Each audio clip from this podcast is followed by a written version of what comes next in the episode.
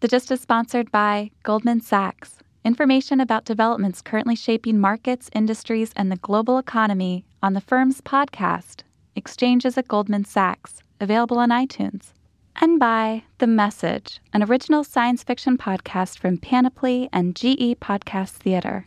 All of season one is available now, so listen and find out why a 70 year old alien recording seems to be killing people. Search for the message on iTunes. The following podcast contains explicit language. It's Tuesday, December 1st, 2015. From Slate, it's The Gist. I'm Mike Pesca. A new batch of Clinton, Hillary Clinton emails out. Some classified, not top, but classified. One of these is extremely troubling. It calls her judgment into question. So you'll remember that Hillary suffered a concussion from fainting and hitting her head in 2012. Back then, she reached out to NFL Commissioner Roger Goodell. Having a cracked head is no fun at all, Clinton joked in an email to her aide, and her aide emailed back. I reached out to both NFL Commissioner Roger Goodell and Bill Frist. Okay, so let me let me amend something. It doesn't call into question Hillary's judgment because she reached out to Goodell, calls into question her judgment because she hired this aide. Reaching out to Roger Goodell, as the aide noted, his dad did hold your Senate seat. That is true. So powerful people know powerful people. But Roger Goodell to ask for advice on how to how to treat a concussion? This shows spectacular lack of judgment. What kind of brain trauma was the aide suffering? Roger Goodell, the dark lord of the game of shadows, the obfuscator, the employer of a rheumatologist to head his concussion committee. He is now paying hundreds of millions of dollars in a class action suit to players who suffered brain trauma. You ask him what you should do for a concussion? And how does the Bill Frist come into it? Yes, he's a doctor. You don't know any more doctors? You're Hillary Clinton. Do the Clintons have the worst HMO ever? Uh, let's see who's in network. Well, you got Frist and Ben Carson. Take your pick. Ay, ay, ay. Is like reaching out to Donald Trump on tips on how to stay humble and centered. I don't know, maybe the aide, besides Frist, also reached out to C. Everett Koop. He wasn't dead in 2012. He was the third doctor they know. Oh my God, Hillary, please don't tell me that your aide reached out to Lil Wayne about getting through those airport metal detectors. On the show today, I spiel about what we know about abortion clinic safety and what that tells us. And also, Fred Kaplan is here to talk about the war on ISIS. Mm-hmm.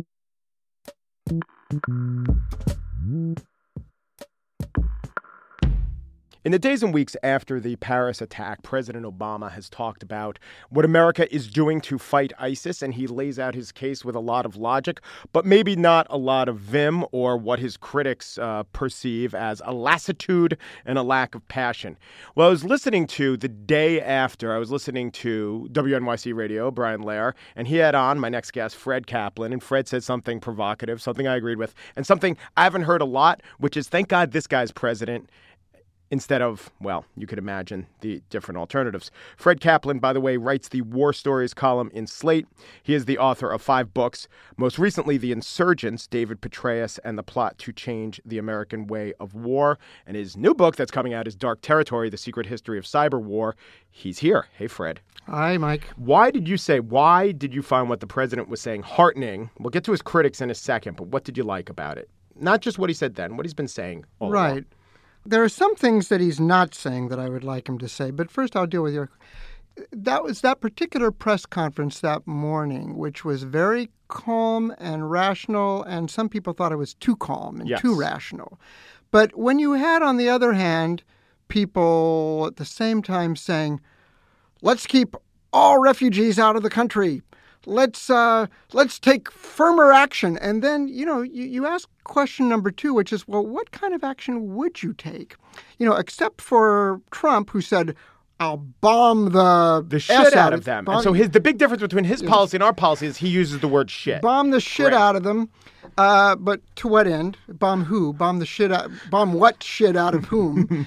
but everybody else. Oh, would you send troops? Oh, well, no, I, I wouldn't do that. Uh, well, what would you do? I, it's like, well, I would do what he's doing, but I would be much more fiercely toned about it. Yeah. And and you know what what look, the whole policy about the refugees. This is not a this is not a, a PC. This is not a politically correct thing. This is not a liberal guga thing. If you're saying we're not going to let these Muslims in, or yeah, we'll let some in, but Christians first, you are playing into ISIS narrative. You are playing into the notion that we in the United States, the West, that we are waging war on Islam. It's not just against ISIS and radical. It's against all Muslims. Look what they're doing to these poor refugees, you know. And you're and also you're alienating those people who are who would like to reach out and and, and join us in, in the civilized world. Yeah. These guys are playing into the bad guys' hands. And it's right. and that's something that Obama is deeply, keenly aware of. Right. And it's a way the president has to act a little differently than the president's critics, even when George W. Bush was the president and doing all the actual things that maybe the right wing of the Republican Party would like to do now. He was still not saying it's a fight against any kind of Islam. He, he was, was, explicitly saying it is not a yes. fight.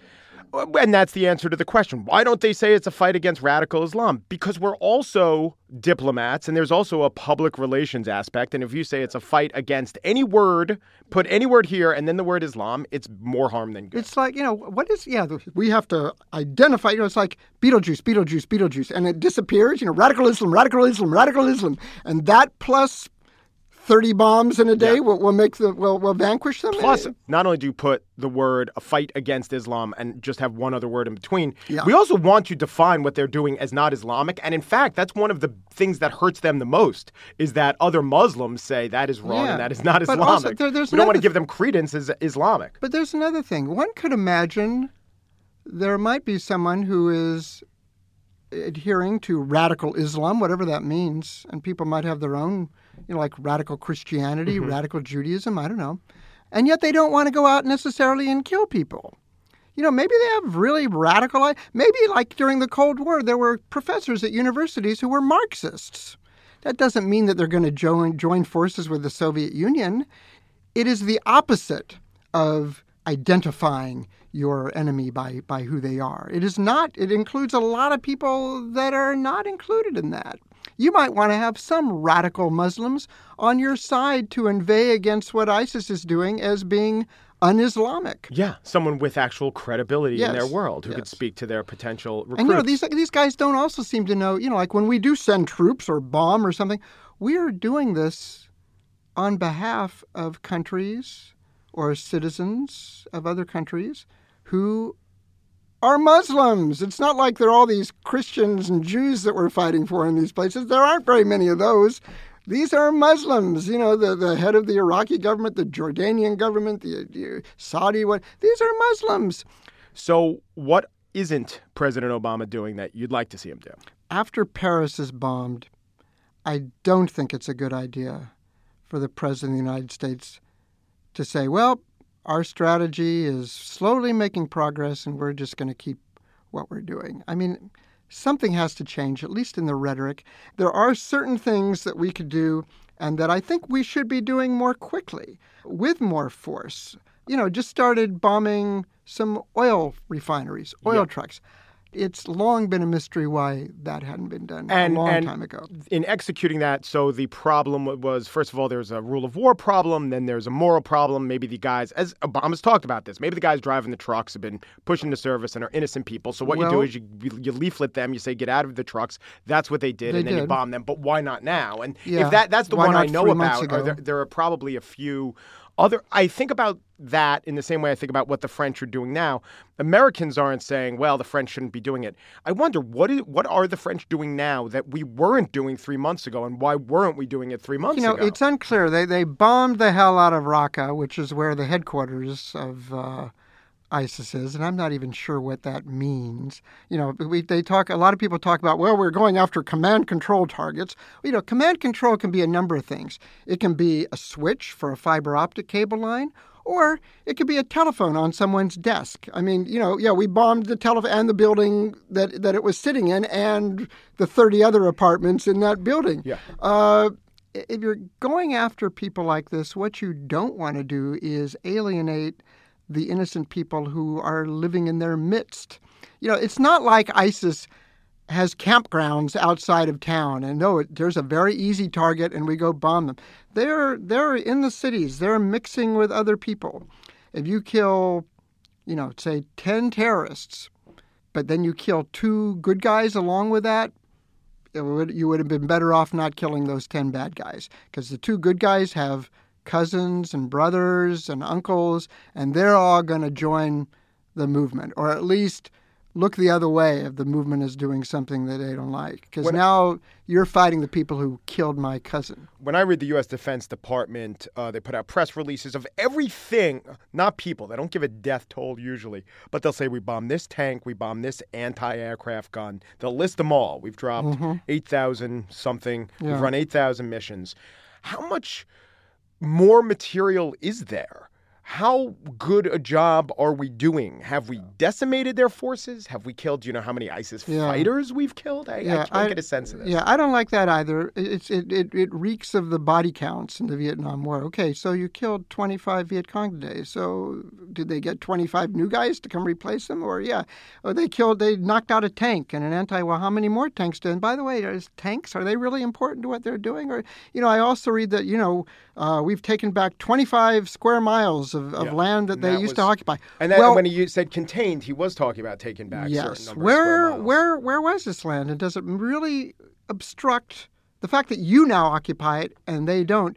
Does that impede, obstruct, slow down the pace at which foreign fighters come into the country? What does that mean exactly? And and nobody knows, and, and you sometimes get the impression that, that that these guys don't know either. That said, when President Obama said they're being contained, I mean there are some things that have been happening on the ground that are promising. I mean, one thing that's been true forever ISIS has never really taken over any stretch of land that was once controlled by Shiites. Remember when they first started in, everybody thought Baghdad was going to fall tomorrow. Yeah. It didn't. And they didn't even get close to Baghdad because there were Shiite controlled areas and they fought back. You know, the, the, the other day when uh, the Kurds with, with U.S. air power retook Sinjar, that's a big deal. That's right along a road leading from Raqqa to Mosul. It's a big supply line.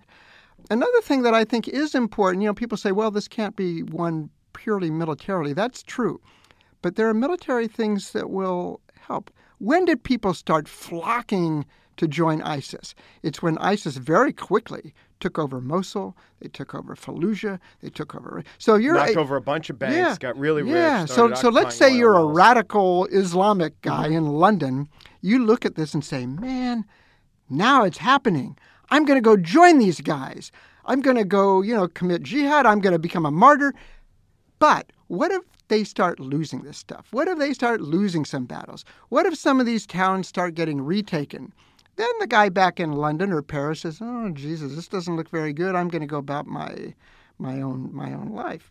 McCain and Graham are not talking about 100 or 50 or 150 advisors. They, they're talking about tens of thousands of ground troops. So, my questions about this are can tens of thousands of ground troops oust ISIS? If they do, will we then once again be in charge of resurrecting some semblance of Iraqi society? And what will replace the tens of thousands of ground troops? Or will they even work?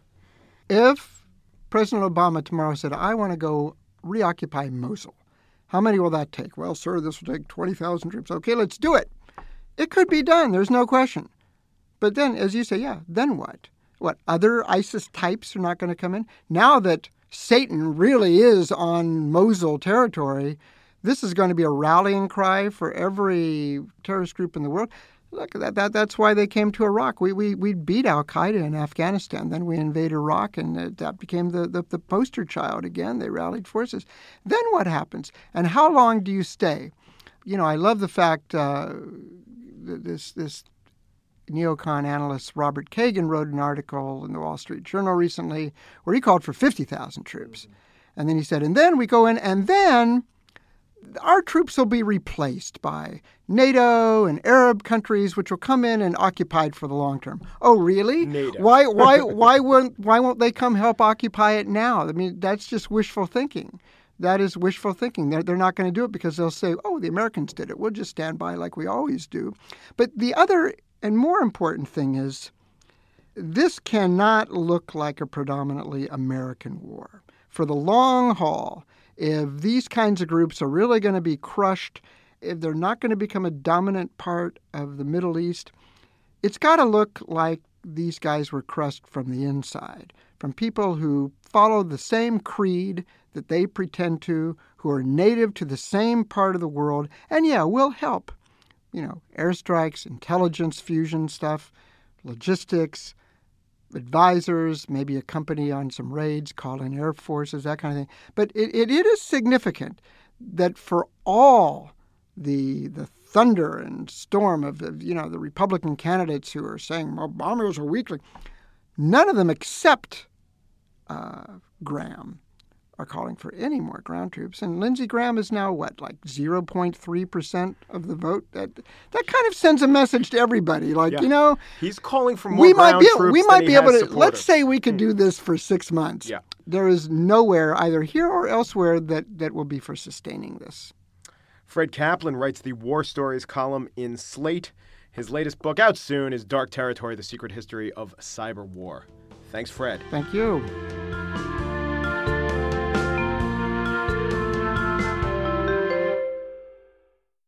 Today's show is brought to you by The Message, an original science fiction podcast from Panoply and GE Podcast Theater.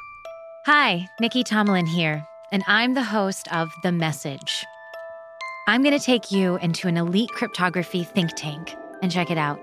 Their top project right now is to decode a highly classified radio transmission from the 1940s. Have you listened to it yet? Not yet. Uh, we're having a discussion about that. But if I offered you the chance to listen to it right now, uh, sounds like a no. Well, we don't really know what it is. Voices, music, breathing. But you know, I'm not going to mess with that thing. To sum it up, extraterrestrials.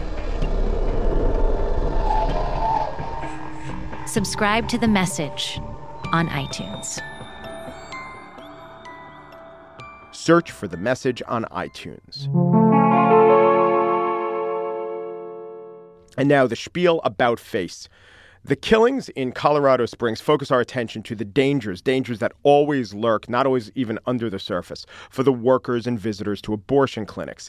As Martha Raddatz somewhat ham handedly put it in reference to the Planned Parenthood clinic that was shot up and shot at, Revelations the shooter may have been targeting the group. well, yes, of course, it's a target. They shot at it. That's why it's a target. But it would seem that all clinics, to some extent, are targets. My question was, however, to what extent? And learning the answer to that taught me something. So, yesterday, California Senator Barbara Boxer wrote to Paul Ryan. She asked him to hold off on his plan to defund Planned Parenthood. She wrote Since 1977, there have been 11 murders, 17 attempted murders, 42 bombings, and 186 arsons against abortion clinics and providers. It's time to stop the witch hunt against Planned Parenthood, stop the demonizing rhetoric, and disband this committee immediately. So 1977 is not an arbitrary start date. That's when Roe versus Wade went into effect, when abortion became legal or it became illegal to illegalize abortion in all 50 states was about 40 years ago. So, how useful are those statistics today? So, I looked them up. Remember the figures that Barbara Boxer cited. A very informative group named the National Abortion Federation, which tracks all these instances of violence, echoes her stats. There have been now, with the Colorado killings, 11 murders. But in the group from 1977 to 1994, so roughly the first 17, there were five murders. And in the 20 years since then, there were three murders. If you looked at attempted murder, in the first 17 years of this law, there were 11 attempted murders. And in the last 20 years, there have been six bombing 29 in the first 17 years and in the last 20 years there have been 13 bombings so that was cut in half. Arson 124 cases of arson in the first 17 years of legal abortion and in the last 20 years 58 though there were 4 reported this year so it seems that violence and instances of violence are going down quite a bit. Why is this? Have things gotten better? Have passions cooled? Is the American public more pro abortion? Is the American public less violent? No, clearly not that. Violence against abortion clinics went down because the federal government passed a law that was dedicated to lessen violence against abortion clinics and abortion providers. It was called the Freedom of Access to Clinic Entrances Act. The acronym is FACE. These days, there'd be an acronym with Eagle or Patriot or Safety in there, but it was called FACE. Here's Janet Reno, then the Attorney General, speaking before Congress, advocating for FACE. Some have asked whether there is a need for federal legislation. My unequivocal answer is yes. Because of this nationwide scope, the problem transcends the ability of any single local jurisdiction to address it. Reno was there anticipating some of her critics' arguments. They'd say First Amendment. They'd say, why is abortion a special case? They'd ask, why a federal law? And in fact, the senators that she was speaking to did ask some of those questions. Here, I found an article from 1993, which quotes Operation Rescue, which was blocking a lot of the clinics. They said, while the crime rate is skyrocketing, Reno admits her first priority is to prosecute peaceful people who hold a different opinion than the Clinton administration is laughable on the explicit and non subtextual grounds. But also know this crime, 1993, was actually the apex. It started going down quite a bit since then. That's just a side note. Here's some tape of Bill Clinton. And you can't help but notice him relying on his famous poll tested formulation about abortion. And it's him when he signed the FACE Act into law. Our people have genuine and deeply felt differences on the subject of abortion even if abortion is safe, legal, and rare.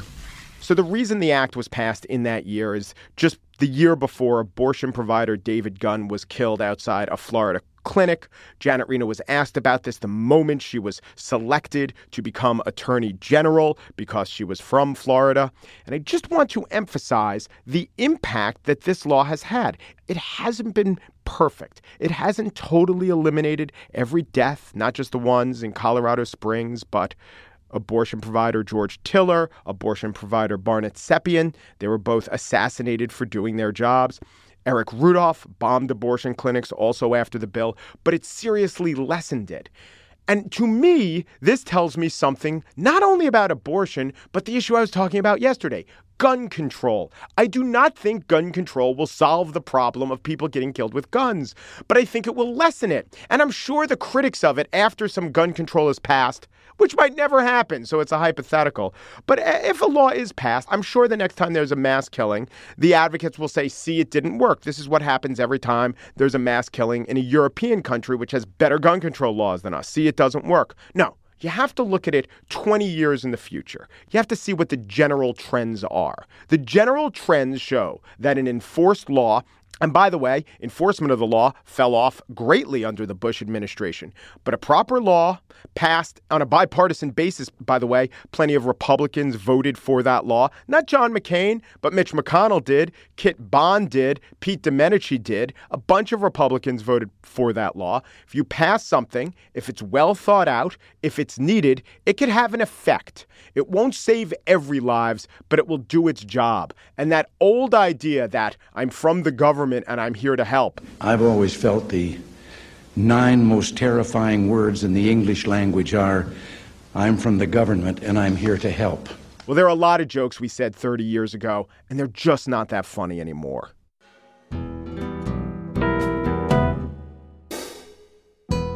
That's it for today's show. The Gist is produced by Andrea Silenzi, who reached out to Roger Goodell to ask him about healthy halftime snacks that could go inside a chip bowl shaped like a football. Andy Bowers, our executive producer, wanted to ask Roger Goodell how he makes those instant replay reviews so damn interesting, and if he thinks there's a podcast about video instant replay reviews. The Gist. We asked Roger Goodell about his sparkling blue eyes and those hilarious pre shows starring Tony, Boomer, Howie, Coach, Dan, Shannon, Coach, Coach, and defensive coach. And of course, we also reached out to Roger Goodell on the general issue of press freedom and availability. God bless you, sir. Um Peru, de Peru, du Peru, and thanks for listening.